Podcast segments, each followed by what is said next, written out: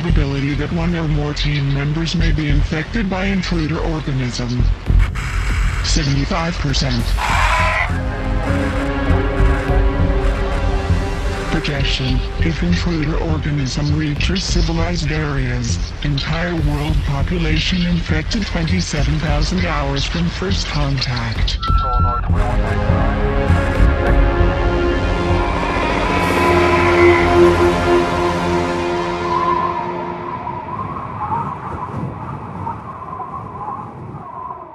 Welcome to the Thing Minute podcast, where we discuss John Carpenter's 1982 science fiction horror masterpiece, The Thing, one minute at a time.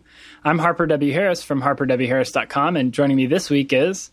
Uh, I'm Mark from DC Cinematic Minute podcast. Awesome. Thanks for coming on, man. Hey, thank you for inviting me.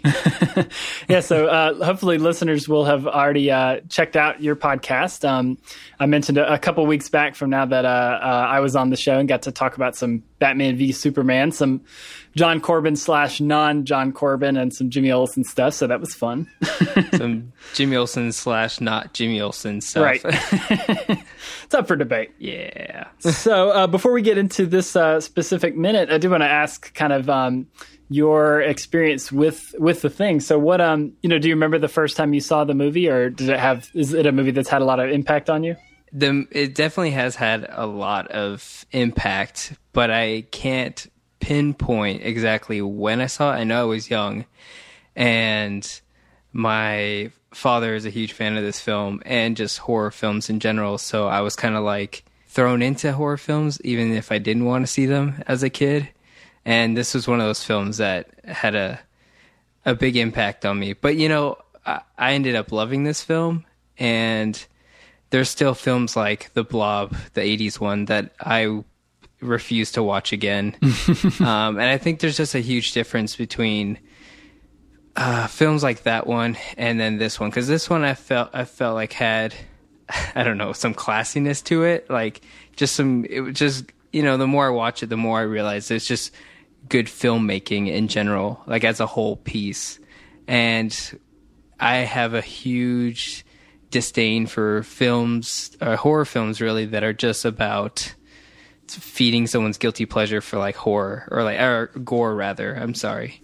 Um, so like sometimes Eli Roth films get like get me really pissed off, and sometimes definitely like the Final Destination films. But films like this are just yeah, there's like some bit of gore in it, but like it's a pretty rock solid film in general, in my opinion.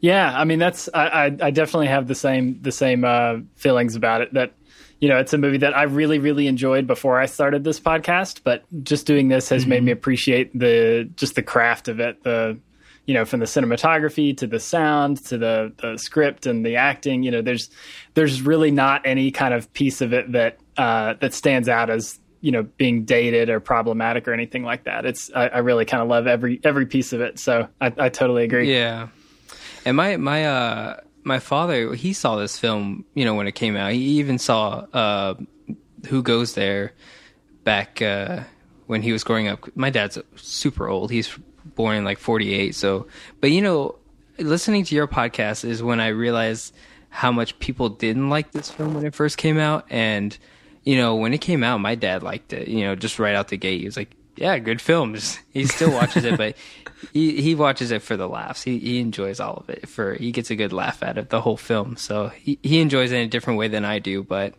yeah, he, for the most part, he enjoyed it back in the '80s. So it's rather weird to hear all the bad reviews that came out that I never heard of.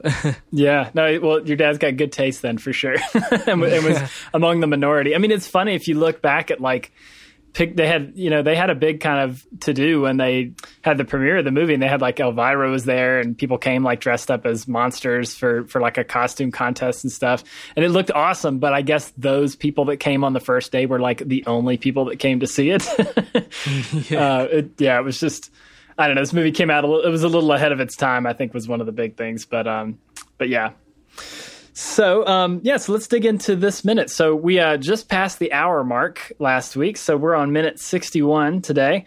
Um, So we are talking about the minute that starts with uh, Garry, who uh, turns around to turn his gun on the group of everybody who's standing behind him, and then ends uh, a minute later with a um, a very dark night shot of Outpost 31. It's a it's it's actually uh, I wrote down that it's pretty beautiful that last shot with those blue lights that they put in. I don't know if it's color corrected or anything, but I was like, those are pretty lights. yeah, I don't think it is color corrected. I um they actually used uh, their lights from um, airports, from like landing strips, because they wanted. To, uh, Dean Cundey, the cinematographer, was looking for something to really like contrast the flares, the like orange of the flares. So it's it's that kind of that orange and teal thing that you know you always hear people talk about. Yeah. But yeah, it's it, uh, that shot is pretty beautiful. You're right. It's and it's I love that you, see a lot of these kind of establishing shots, which is kind of funny because the movie essentially takes place all in the same location. But uh, the establishing shots really kind of push the the timeline for it, I guess. And that that one in particular is like so much darker than the last one we saw, which I guess was that one was kind of around dawn or, or dusk. But yeah, this one's just like pure black with just like this these blue little kind of outlines of the base in the in the foreground. Yeah, and it really helps like sell that it's cold in a weird way, like those blue lights. Oh, definitely. Yeah, it definitely looks cold and it just looks so isolated. Like the base is so small in the frame and it's like the frame is like 85% just black. Like there's nothing else there. yeah, exactly. But yeah, at the beginning of this minute is when uh, Garry kind of um, Windows has just put the gun down, so Garry kind of turns back and it's it's interesting because it's like we've had a minute or two where the tensions are getting like really really high and they're you know everybody's arguing and accusing everybody else. And Garry kind of has this like moment of um, I don't know it's it's a little bit of humanity coming through I guess because he's he gives up his gun even, even though he kind of accuses copper one last time. He's like you know i don't know about copper but i didn't do it. But then he you know he says everybody would be more comfortable if he gave up his gun. So it's like finally after after a few minutes of like things getting being really tense and ramping up really really quickly we get kind of a a breathing moment where cooler heads prevail yeah i feel like this minute right here is when like everyone is finally on the same page with like what kind of situation they're in. Like this is like what did I write down? I wrote down like at this point like the entire outpost is like aware and like the suspense is like finally I guess their suspense has kicked in. Like everyone's now on full alert. Like it starts here almost. Yeah, and it's almost like they they understand that like no matter what they do, they at this point they don't have a way to prove whether anybody is or isn't a, a human. So they mm-hmm. don't have, you know, there's not really an argument to stand on. Like they've been fighting with each other for the past few minutes, but I think maybe they're starting to realize like this is not going to help anybody because we don't have anything to go on. There's no there's no evidence at this point. We got to wait for a, there to be a new test.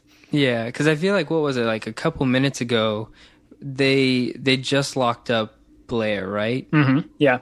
And so like then they're standing outside his his little outpost thing and Child is like, if I was one of them, how would you know it was I wasn't me? And it's like a little too calm. And now it's more like, all right, if it, if I'm it, how do you know? And it's like at this point now it is more of a sense of urgency. It's not just a casual question. It's like, okay, no, seriously, how would you know? And now that's what we're getting in this minute which I can't really blame Garry with two R's over here, but it's like, you know, if some guy is running down the hallway to go get a rifle because he thinks either you or some other guy, like 50% chance that mm-hmm. you might get shot by this guy, you know, Windows grabbing the rifle.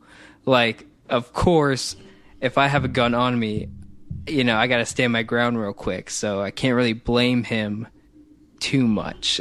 yeah, no, I mean, and he's, he was certainly under a lot of, uh, suspicion, you know, a minute or two ago as well. So yeah, I, I, totally get his reaction. So it's actually pretty, you know, it's a credit to his character that he's able to kind of, you know, calm himself down and and and give the gun away. And I, I like that we get that kind of close up uh, insert where he's setting the gun down, where it's almost like he he's having a hard time letting go of it. Like he kind of lingers on it a little bit, which I, I thought was kind of a nice touch. I didn't really notice that before. Yeah, most people wouldn't do that. no. So Garry Garry is one of the I think most of the characters in this movie have like at least one kind of hero moment where they do they try and do the right thing and maybe this is this is Garry's. You know, Blair Blair has tried to save everybody by wrecking the radio, you know, depending on how you look at that that scene and you know, everybody has kind of that little moment and, and maybe this is just his. Yeah, I definitely, like I said, um, I don't know if I said it on air off air, but I, I watched the movie again last night and totally forgot like who was it and who wasn't the thing yet. So I don't know if you know. I mean, uh, judging by how many times you've seen the film, do you know uh, for certain, you know, throughout the film, like who is it at this point, who isn't? It, well, it's there's some things that you can kind of track, but a lot, like a lot of the major ones, like just based on who we know, is it later? Like we know Norris and Palmer both are. You can kind of make some assumptions. I mean, know Blair is at some point. Um, so maybe at this point in the movie, Blair's been kind of been infected, but isn't totally taken over, and that's that's kind of how I read his kind of crazy reaction when he's destroying the radios. Because if he wasn't infected at all, he probably could have done it quietly without anybody noticing. But you know, it's it's almost like he's fighting himself. And then we know Palmer is, and, and to me, it makes the most sense for Palmer to have been the one to have gotten uh, infected by the dog on that in that great shot near the beginning where the uh, the dog walks into that room and all you see is the shadow and you never know who it is. Mm-hmm. Yeah, um, yeah. I always kind of read that as Palmer just because we know it's him later. And Norris, I still, I, you know, I don't think there's really an obvious place where he gets infected. You could make an argument that he's the the shadow on the wall too, for sure. So, um, yeah, it's definitely not an easy thing to to track. I think that's on purpose. yeah, I, I know. Um, throughout the film, I kept thinking Niles was the thing because he always shows up with like the long johns or something, and he's always I don't know, he's always at the right place at the right time, almost too much, and like throughout the film, he's like side by side with Norris, and so the entire time I was like, okay, those two are both it, which I don't know if there could be multiple, but I don't really know. Yeah anatomy of the thing and how it works, but I mean, what's the point of assimilating if you can only be one thing, right? yeah, no, I think it takes over multiple, multiple, multiple people at once. And then, yeah, by the end of the movie, it seems like it maybe just kind of combines those all together to survive into like one gross looking creature. yeah. But yeah, it's uh, it's it's definitely that's one of the fun things to do. That's one of the reasons I thought this would be a really great movie to do this kind of format with because there is so much kind of you know, it's vague enough that there can be a lot of speculation and kind of fan theories and stuff like that. So it's always kind of fun to, to dig into that. But it is interesting that you mentioned being suspicious of Niles because that was I just talked with uh, with Alex last week about how Niles is like the only person that nobody in the movie ever accuses for for whatever reason. And I think it's just because he's quiet most of the time. Like he doesn't talk during most of the scenes when they're like, you know, fighting amongst each other. He's he's always kind of, you know, a little bit in the in the background. But yeah, that might that, make him more suspicious. yeah, to me that's what it was last night. It was like he was always there to like deliver things that like when he's like with MacReady, and then he was always like I said side by side with Norris, and then he's like, "Yo, quit leaving your clothes in the kitchen." And it's like, and it's like, I think this guy is is setting us up or something. So immediately had suspicions about him, but you know, we'll we'll get there to see whether or not he is a thing.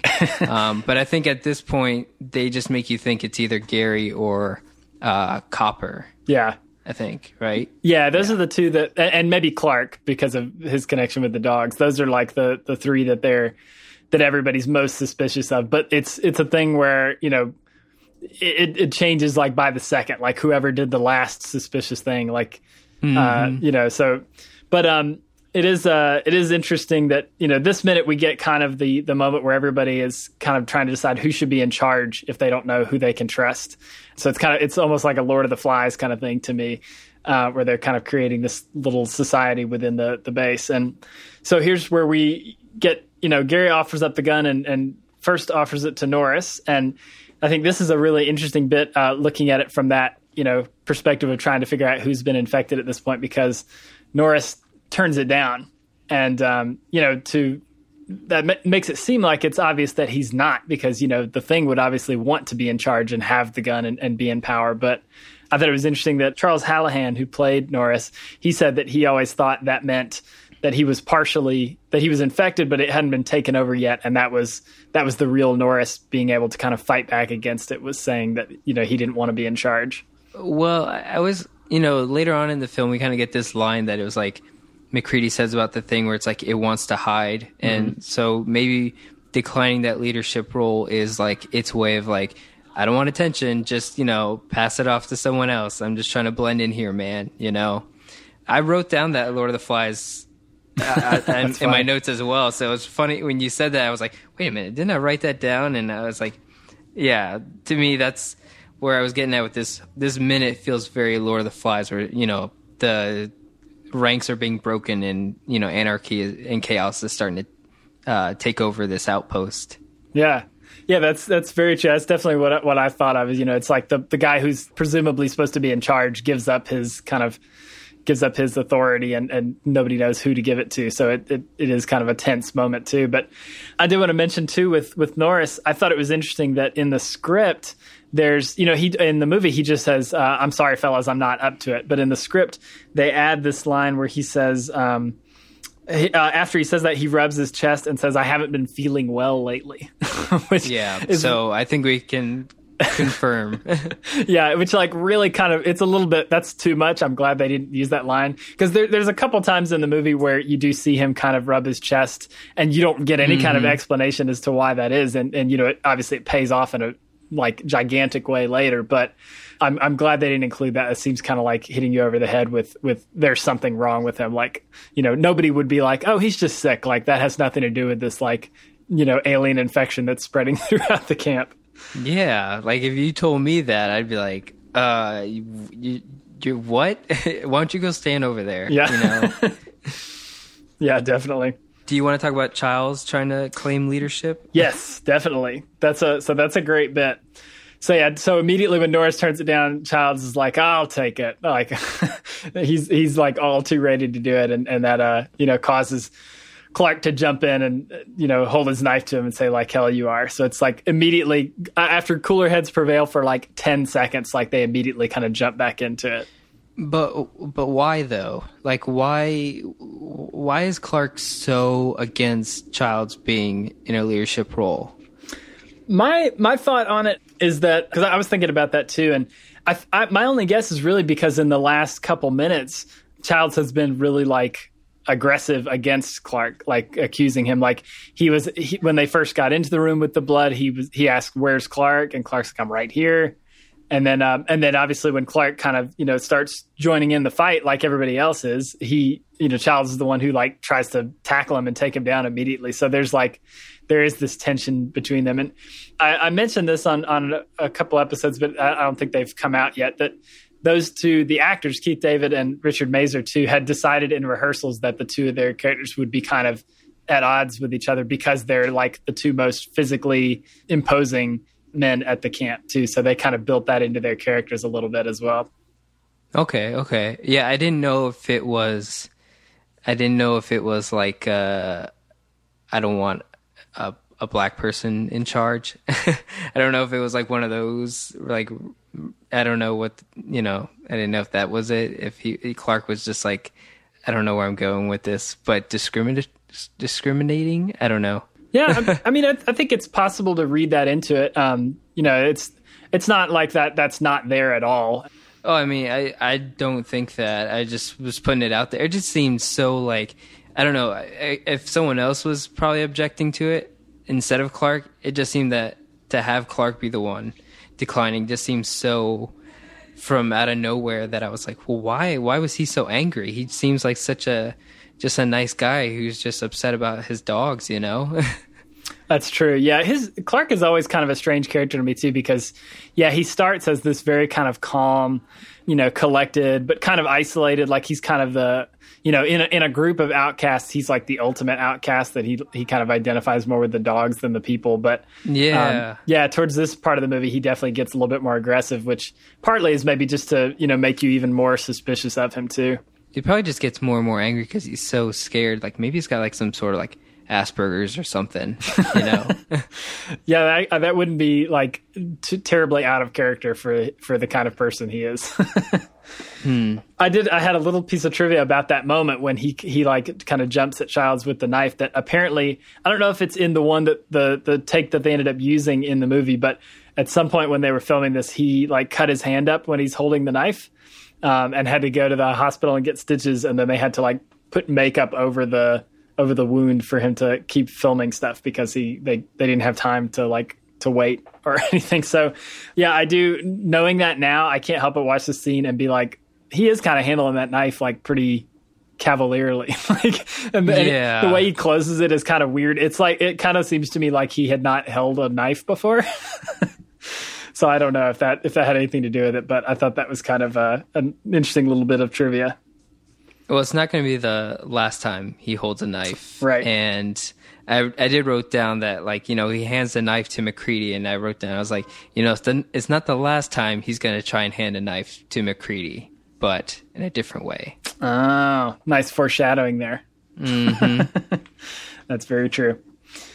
Yeah. So uh, yeah. So the end of this kind of scene, they um, basically, you know, as Clark is kind of at a standoff with with Childs, uh, MacReady you know, decides to take over because he says uh, Childs is maybe a little too temperamental. So he he has takes the gun from Garry and takes uh, Clark's knife. So at this point, nobody has any weapons. But you know, it's something that I never thought about until I was uh, doing the minutes leading right up to this. That there are all those guns in that in that shelf back there that Windows was trying to get to, and nobody ever tries to get those guns again. And I'm not entirely sure why those like totally disappear from the plot after this point. Yeah, I um well yeah, I was kind of thinking that. I was like there's a lot of guns there, you know. Just and again, I'm I'm not really sure what they're supposed to be doing here in the outpost, but there's a lot of guns.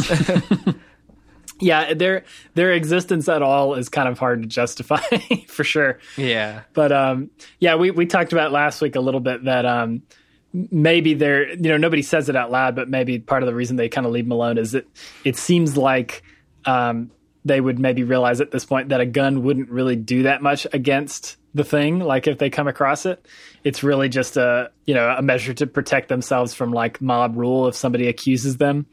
Um, mm-hmm. So yeah, it, it's not a particularly probably a very effective weapon against the monster they're trying to to hunt anyway. So maybe that's why they kind of leave them alone. But I'm I'm surprised that there's not like a scene of them like burning the guns or like burying them outside so nobody can get them or something because it is odd that they just never come back.